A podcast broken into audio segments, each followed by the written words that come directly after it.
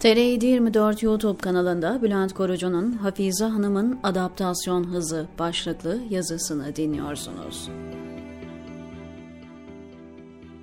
Cumhurbaşkanımızla bilgilendirme toplantılarımız da oluyor. Kendisine bize üç alan söyleyin, biz şahlandıralım. Sizin stratejik gördüğünüz, nasıl savunma sanayiinde önümüzü açtınız, stratejik gördüğünüz alanları söyleyin, destekleyelim, dedim.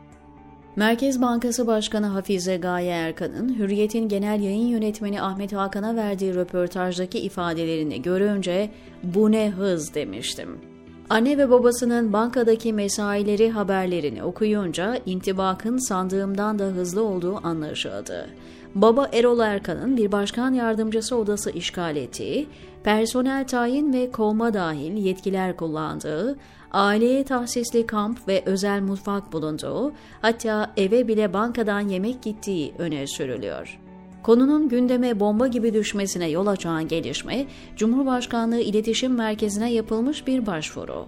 Büşra Bozkurt isimli eski çalışan, baba Erol Erkan tarafından yapılan tayini kabul etmediği için kovulmakla tehdit edildiğini ve sonunda işini kaybettiğini öne sürüyor.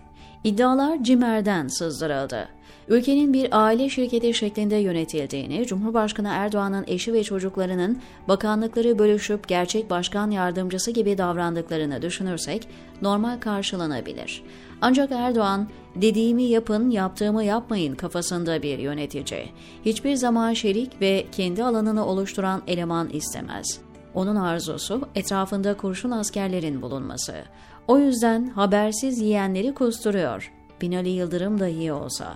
İddiaların sızma şekli ve sonrasında yaşananlar bütün intibak hızına rağmen Merkez Bankası Başkanı Erkan'ın suyunun ısındığını gösteriyor. Cimer tamamen kontrol altında ve oradan sızan haberin muhakkak bir sebebi vardır. Yeni gelişmelerin zemini hazırlanıyordur. Plansız sızma olsaydı Büşra Bozkurt ikna ya da tehdit yoluyla susturulurdu. Hafize Gaye Erkan'ın yasak savıcı bir tonda bile olsa iktidar kanadı tarafından savunulmaması bileti kesildi tezini güçlendiriyor. O gitmeden yerine kimin geleceği konuşulmaya başlandı.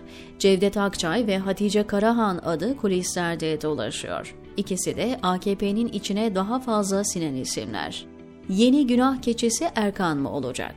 Yerel seçim öncesinde Erdoğan'ın bir günah keçesine bir de muslukların az da olsa açılmasına ihtiyacı var.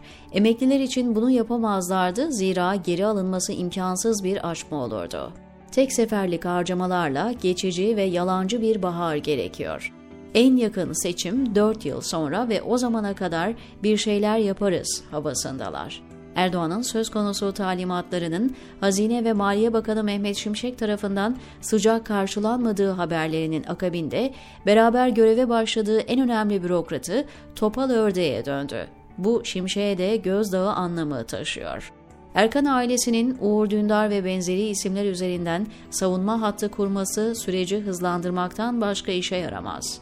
Dündar, Hafize Gaye Erkan'ın bebeğine bakıcı tutulmasın diye ebeveynlerinin bankada geç saatlere kadar durmak zorunda kaldıklarını yazıyor.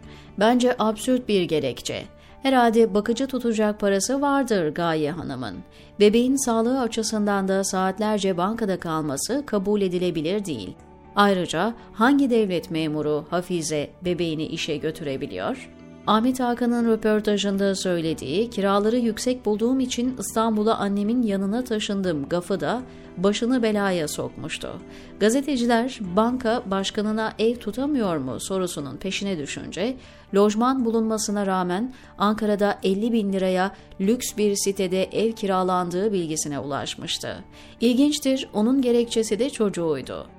Ailenin en büyük hatalarından biri de ABD'den Türkiye'ye gelmelerini büyük bir kayıp ve lütuf olarak sunmaları.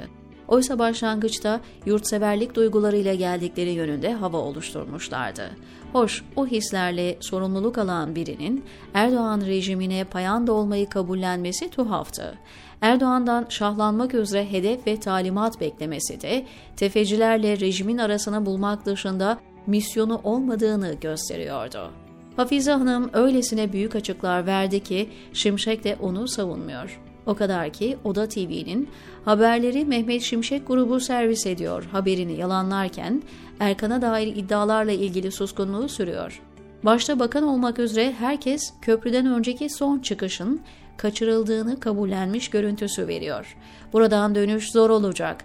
Elbette işe alınırken referans olan Katar kraliçesi ağırlığını koymazsa, diyor Bülent Korucu TR724'deki köşesinde.